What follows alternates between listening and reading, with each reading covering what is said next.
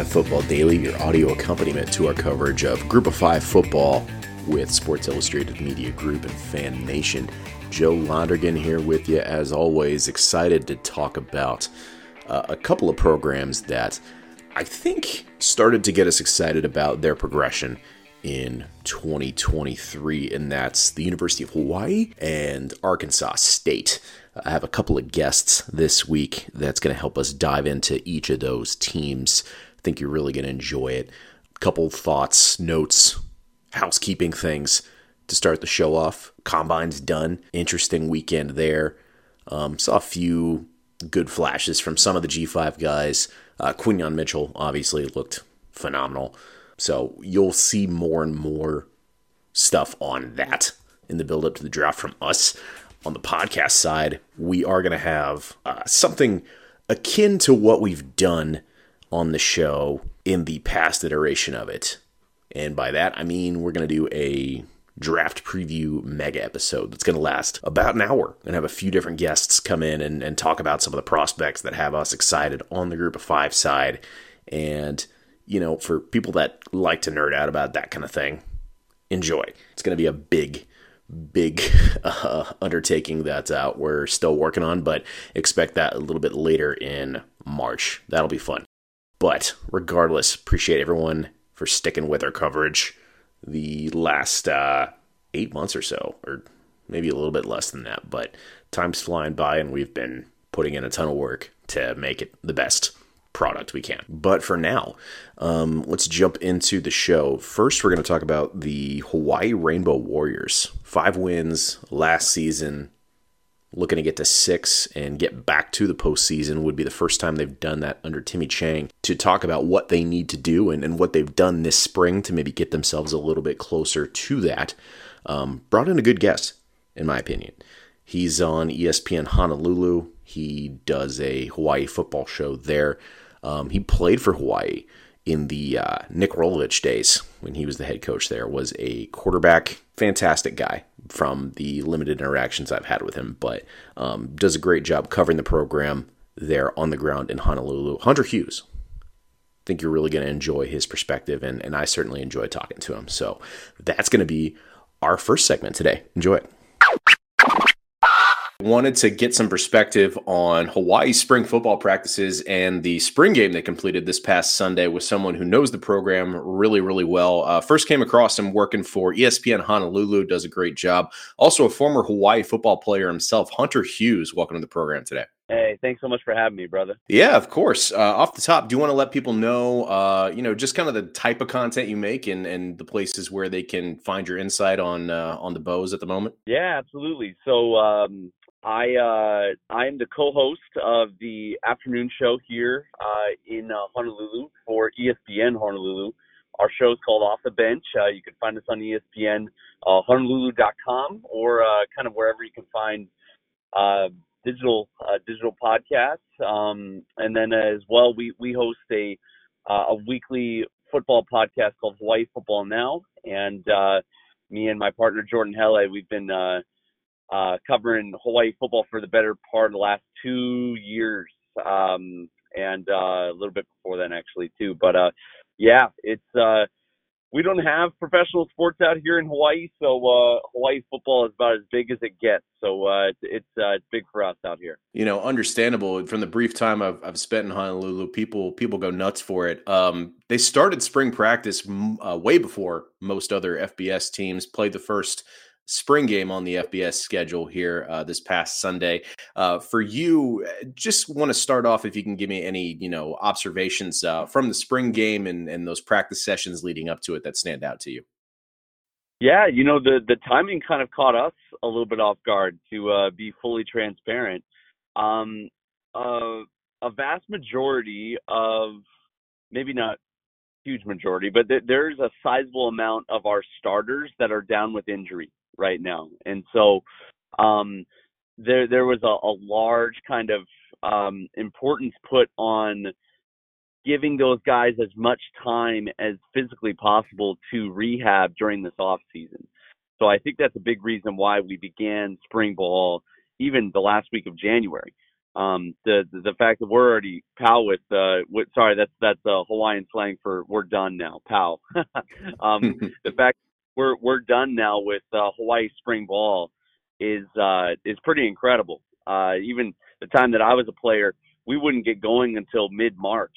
Um, and so it just uh, the, I think it speaks to this team and uh, how they're needing to uh, rehab, but also some of our positions needing to bulk up.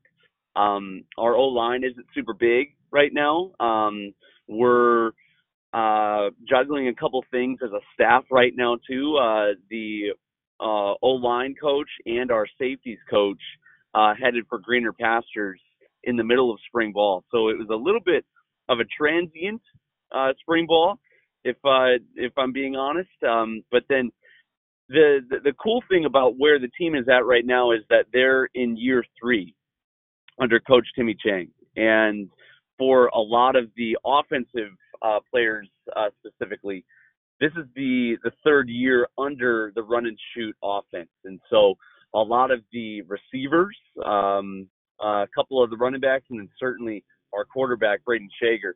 This is our this is our third year under this system, and if you go back throughout uh, the years when Hawaii was most successful under that offense, it was kind of right around year three um, where uh, they were able to kind of click and um, and have chemistry to the level uh, needed to be successful in the Mountain West. You mentioned Brayden Schager. We saw him dip a toe in the transfer portal this offseason, quickly uh, recommitted to Hawaii.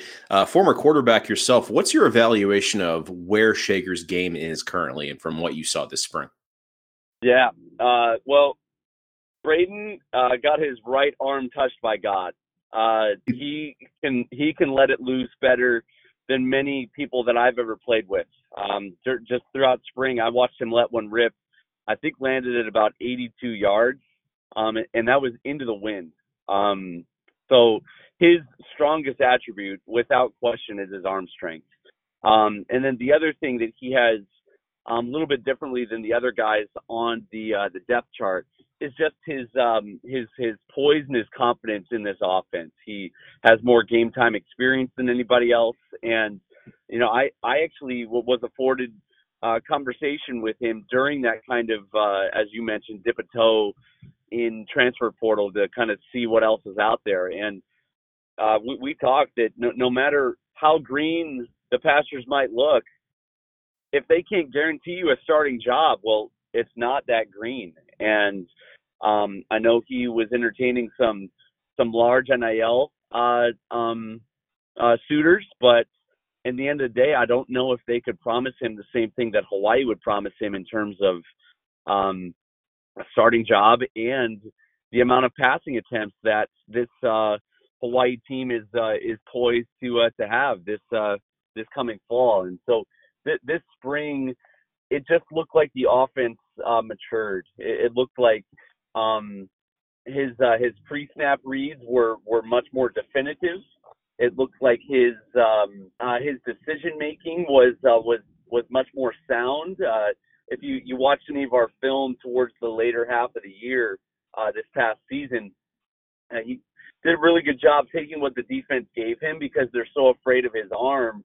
A lot of a lot of times they they they they, they create a lot of a space over on the defense, and so he he found himself picking up a lot of yards on his feet, and so he did that uh, on a handful of occasions this spring as well. And to to us out here in Hawaii, it just means that he's going to be um, even more ready come fall. Uh, we know Schager on the mainland. People know some of the receivers that you uh, you referred to. Stephen McBride, the Kansas transfer. Uh, people are are learning quickly about Pofele Ashlock. Uh, had all Mountain West season this past uh, year.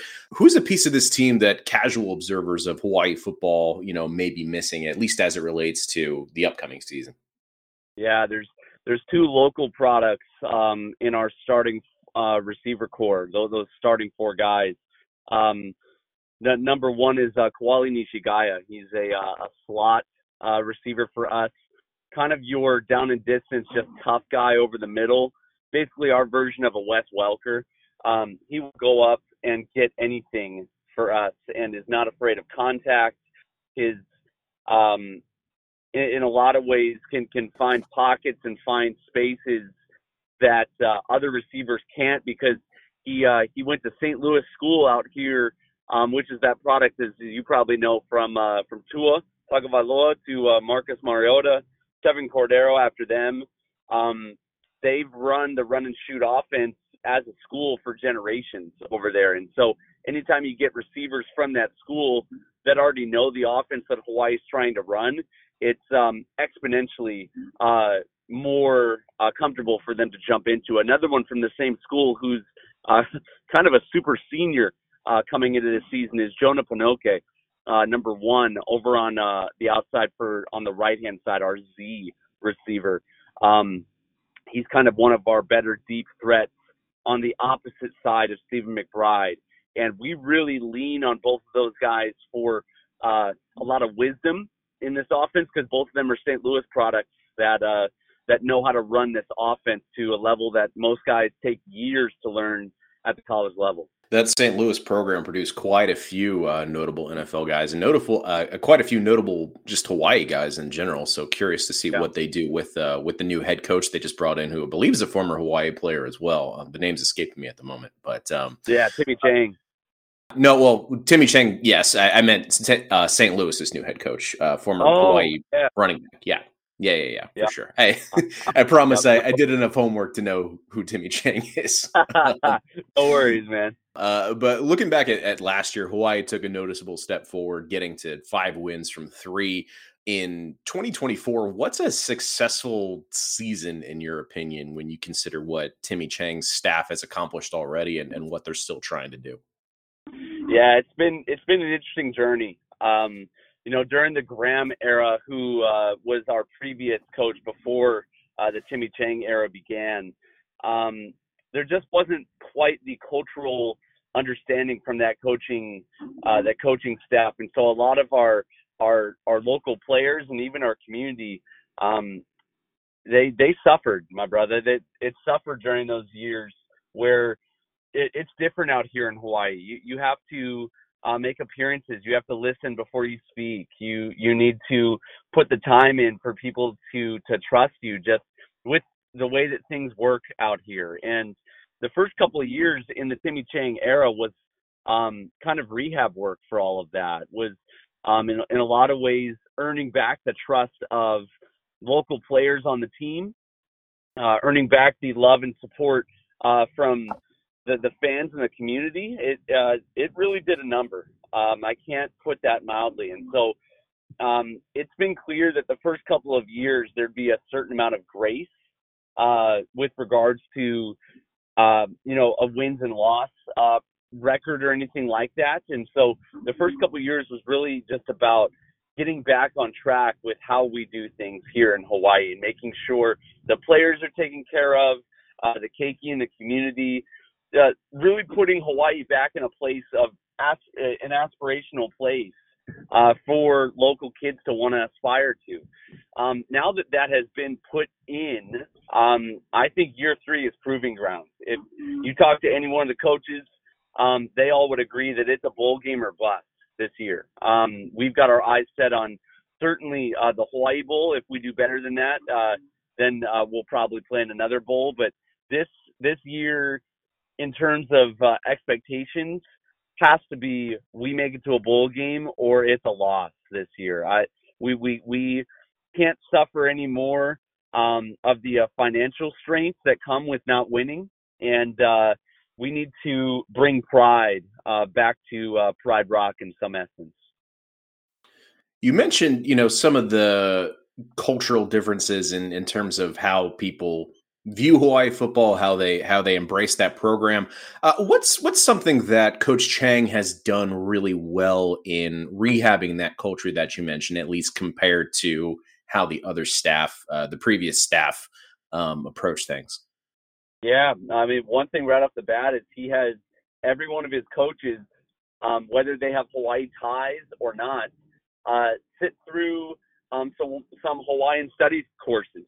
Um, he uh, it, obviously they they can't be in the entire class, but has them go in and just sit in through the kind of introductory uh, studies of um, the, the, the College of Hawaiian Studies and puts them through some of that. Um, Hawaii has a long-standing um, just kind of story of colonialism and uh, people from not Hawaii coming and taking advantage of the natural resources that this land has to offer.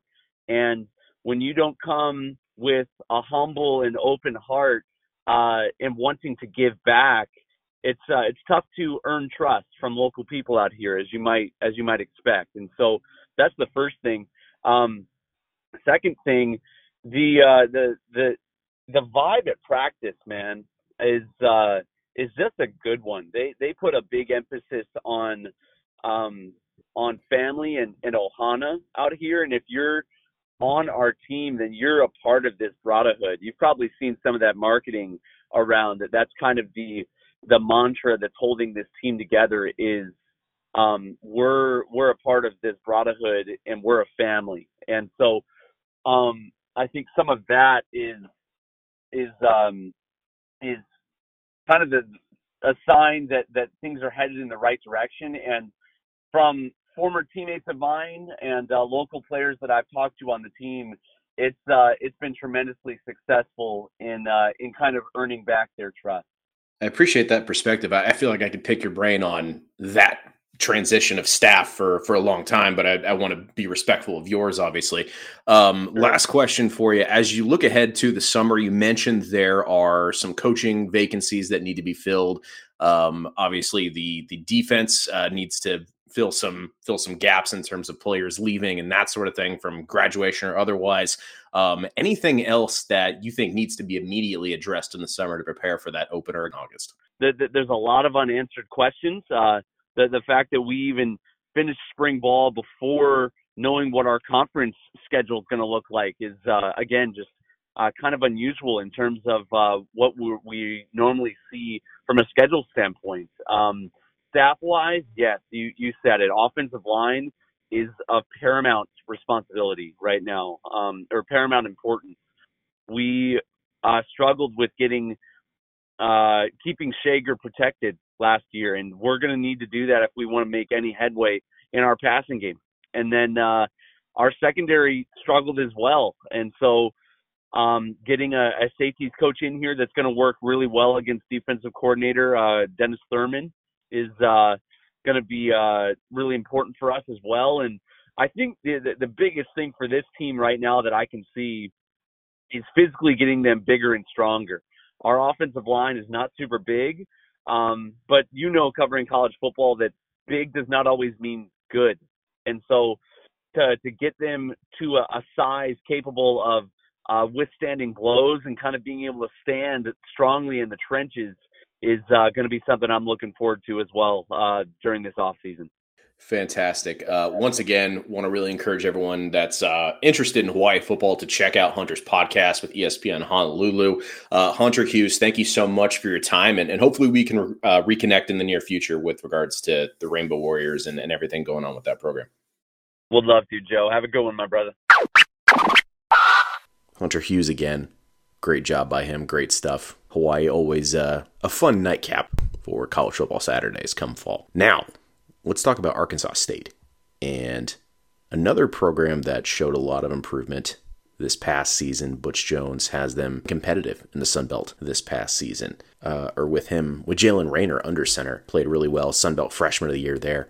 But to get into some of the more nuanced points of Arkansas State football, uh, you're going to hear a couple guests on this next segment. Uh, first, you recognize Eric Henry from the show. He's been on a bunch of times. Um, but he and I have uh, taken a step into the G5 world once or twice. we've, been, we've been covering G5 football uh, a long time, and uh, a lot of our contacts are the same. And this week, we just took the moment, we took the time rather to uh, talk to Kara Richey from the Ticket Radio Network in Jonesboro, there, who's covered all Arkansas State sports with a very admirable dedication and um, very knowledgeable about the football program. So enjoy her perspective on uh, our next segment on Red Wolf football.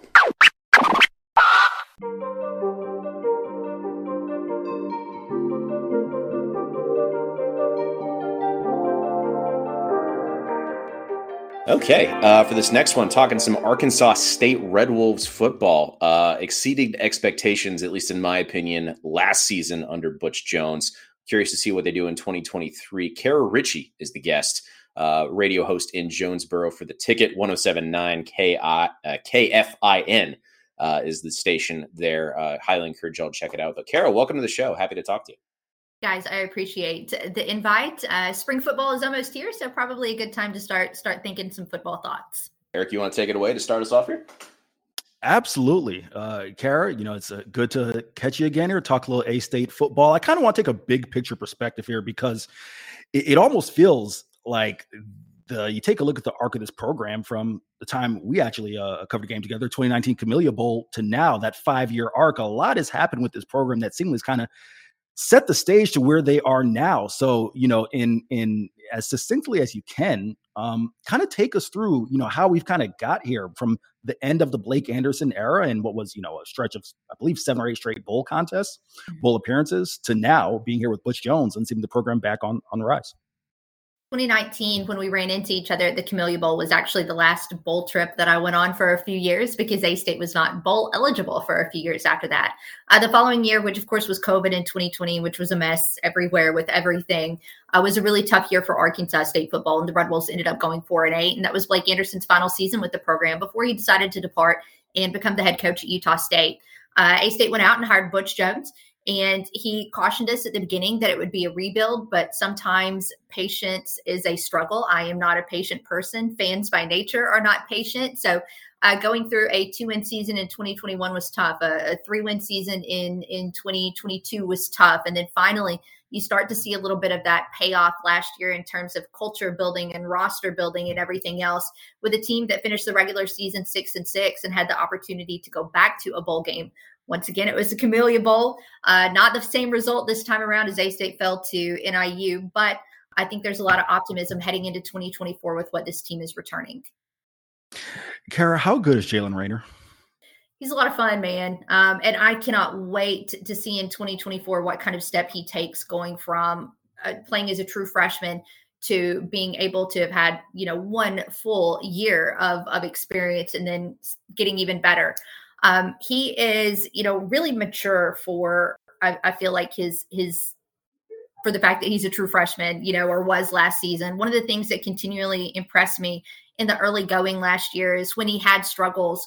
Um, there was a stretch of, you know, maybe three or four interceptions where not that they were all coming in a row, but when he did throw an interception on the very next drive, when he was able to get back on the field, he would lead the team to a touchdown or another scoring opportunity. So a lot of times you don't necessarily see that from young players. Problems can continue to problems can compound and, and snowball on you and things like that. We never saw that from Raynor. Um, he wasn't always perfect. There were some growing moments, but it never felt like he kind of let the situation get bigger uh, than it should be. And so his his leadership and kind of those intangibles that you look for in, in a quarterback are probably some of the things that impress me the most. And he's got some great wheels and a, and a good arm as well. So um, it was a lot of fun to see him grow throughout his freshman year. But I, I have really high expectations for him ahead in 24. If you're just joining us, we are joined by Kara Richey. You can find her on Twitter at Kara underscore Richey. You can find her at the Ticket Radio, noon to 2 p.m. Monday through Friday. She's a highly entertaining Twitter follow. Come for the A State updates. Stay for the Crash Davis uh, content as well. Kara, I want to transition to kind of the wide receiver room for Arkansas State. It's a team that is, you know, historically over the past really half decade or so has not had any trouble producing great receivers. And I think you have another one in Corey Rucker. Is that kind of an interesting journey? If you could talk about him a little bit. Yeah, sure. You know, I flashback to uh, you know that that Camellia Bowl trip in 2019. Arkansas State just had an absolutely unreal three-headed monster at wide receiver in Omar Bayless and Kirk Merritt and Jay Adams, and those were all just like some physical dudes. And and A State hasn't quite had that production since since they all graduated. Jay Adams was a junior that year, so he's back in 2020, but you've kind of had to retool that room. Uh, we got to see Corey Rucker as a true freshman shine. He had a game at the end of the season where he ended up with well over 300 receiving yards, which was pretty cool. He did that as a true freshman, came back to A State for his sophomore season, but then hit the portal and went to South Carolina. Um, it didn't work well for him there. He suffered an injury. He played a game. I think he had a catch, which was nobody was expecting that uh, from Jonesboro um, you know, in South Carolina, anything, and, and, decided that ultimately he wanted to come back to Jonesboro. And that's what he did last year. And he was a big piece of that receiving room. It did seem like it took him just a couple of games to, to get settled in. But then towards the end of the season, we started to see over and over those highlight reel catches from Rucker. And he ended up, you know, kind of really setting the tone there in terms of leading in, in, um, leading in catches, leading in yards, and things like that. And he has to be another big piece of that receiving room in, in 2024 because A State's going to lose a, a, a, guy who contributed a lot in the last four years and Jeff Foreman who graduated. So I expect big things again from Rock in, in this upcoming season. Kara, someone who's covered, you know, Arkansas State and obviously by proxy the Sun Belt and Group of Fives for an extended period of time. Now, I would love to get your thoughts on this because you know you mentioned Corey Rucker in his journey, right? You know, starting at mm-hmm. Arkansas State, going to Power Five, and returning just your general thoughts on you know i know it's kind of a cliche question but your mm-hmm. overall general thoughts and maybe just the portal and how the last few years have really affected group of five football? I mean it just it just kind of is what it is. It and it's and i know that's such a that's that's a crap answer it really is but like what, as a group of five fan what do you do? You can't protest the system you know you can't quit on your team. It just is this is what is happening right now and it's not that there are no guardrails. There's always been um, there's always been an imbalance in college sports that's certainly nothing new but it never feels like it has been this wildly off the rails before. Um, it kind of I'm I get more and more in favor of player contracts every single day just because you have some balance, you have some kind of uh, guarantee that a guy is going to be around for a little bit. At the same time, you know, I, I don't blame the players at all for things like this. I mean, this coaching carousel in particular was was insane. The coaches do not honor these contracts, so it's really hard to turn around and tell a player they need to stay and show loyalty when the guys that usually brought them in have no concept of that word themselves. So it's just um, it's just kind of a mess. There's there's no balance. You never really feel. I think one of the things for me is you never really feel settled as a fan anything can happen at any moment. You're just one roster refresh away from like losing half your offensive line or, or, half your production. And it's it's just it's just a hard feeling to get settled as a fan. Listen, I cannot shade you for the "it is what it is" answer because as someone who covered, you know, Group of Five football, I tried to come up with these creative answers, and finally, after a few seasons, I was like, I get asked, I'm like, "It is what it is." What can I say? You know, and, and as someone who Joe, you'll appreciate this. You used to work for SB Nation, and now I'm working for 24 7 cover in Texas. Who am I to judge about entering the transfer portal, right? But, um, you know, Joe, before I, I pass it to you uh, on this one, Kara, you know, you may not be familiar with our podcast. We like to ask our guests kind of a fun question somewhere in between, uh, you know, asking questions here. So I, I will give you a choice. Uh, you have a choice between a geography question or a love is blind question. I don't, I'm like under a cultural rock I know what Love is Blind is, but I just don't watch. I I pick like two shows to watch for two years, and I don't stray from that. So I'm really out of the loop with TV. So I guess we'll go geography, and I can just get this one horribly wrong. Man, Joe, I am over two on Love is Blind with guests today, but that is okay. I can. You're the that. Carrie. You're the second guest this recording session. He's been like, I need someone to talk about Love is Blind with me. So, like, clearly, this man is in his feelings about something that happened on that show. I'm not I mean, caught up. But. You can tell Joe. Not Joe, the, the, that that wasn't necessary, Joe, and I will take it up with you off ear as my uh, my my my work wife of now six years. Uh, Kara, it's actually pretty uh pretty easy geography question for you. Where's uh, the favorite place outside of Jonesboro you've ever covered a game? Um, gosh. So the early bowl trips for Arkansas State were in Mobile. Um, there was this stretch where actually for five straight years, A State went to the GoDaddy.com slash GoDaddy slash whatever it was called at the time bowl. And it's not that it was necessarily uh, some of the games were really cool. You know, it was a little bit different every year, but the cool thing about it is is we kind of as a as an Arkansas State fan base just kind of took over Mobile. And because of that, the Mobile natives were incredibly, incredibly welcoming. And so you'd walk into a bar and it would say the official home of Arkansas State. It, it wouldn't be, you know, they just made a banner and hang it up. But they would the the people who work there would see you come in in your A State gear and they're like, we love these people. You guys are great. You pack our restaurants, you drink our beer, you tip well. And so it just, th- those were bowl games are, are something that are so cool to me because basically you're getting to go to a big party out of town with a bunch of fans that maybe you know and maybe you don't, and maybe you'll get to know them after a couple of beers. But those are just some really great trips. So that's not necessarily about like the venue because Ladd-Peebles was not exactly uh, the most stellar venue to, to cover a game in. But in terms of the the Mobile Bowl trips in the early 2010s, th- those were special and they were a lot of fun. Arkansas State fans, everything she said absolutely true. When I was there for Camellia Bowl week, they know how to take over a city, and, and I can vouch because I was there at the bar that was the official home of the Arkansas State such and such, right?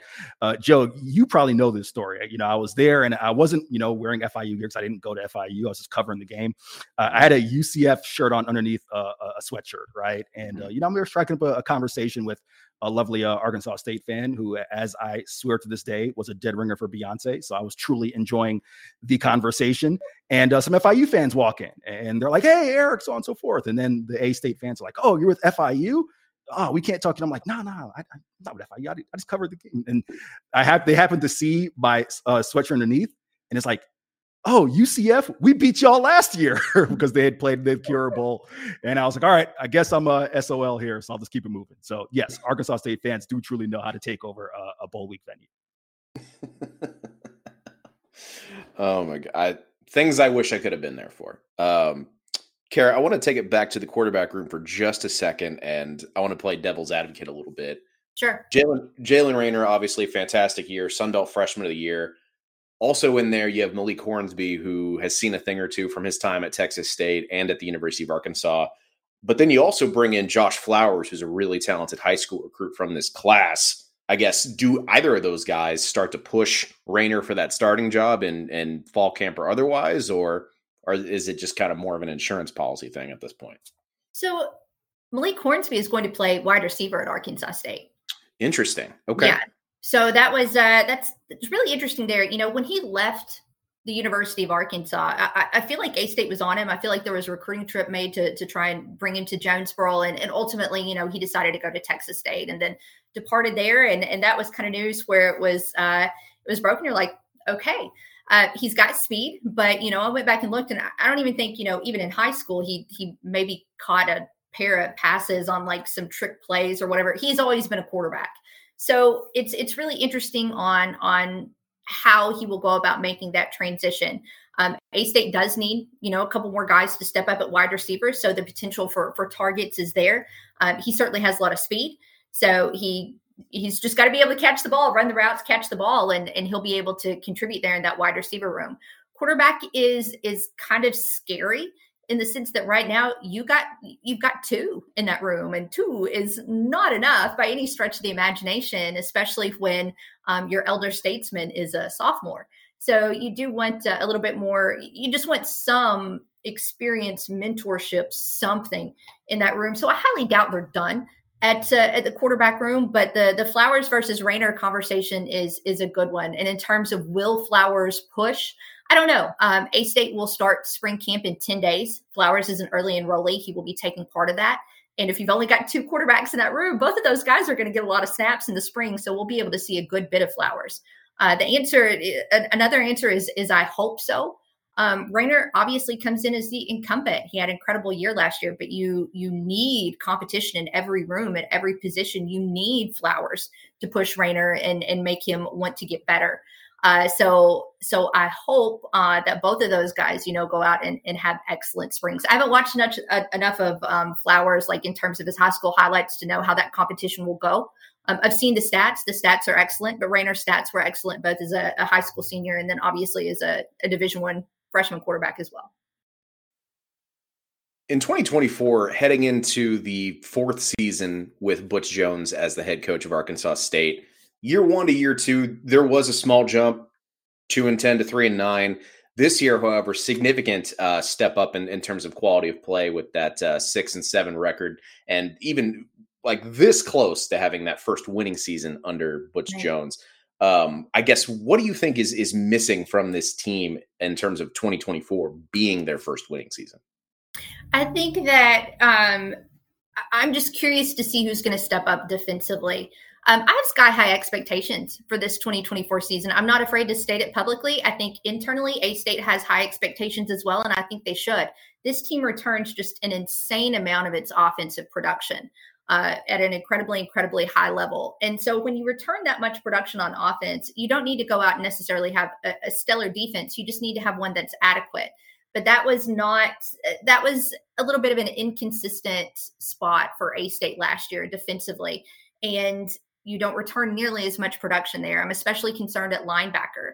Uh, where where A State has lot of, uh, lost a lot off of its two deep. So the thing for A State to take the next step is just, you know, being able to retool at the linebacker position, get a little bit of depth on the interior defensive line, which is so much easier said than done because everybody wants those big bodies on the interior.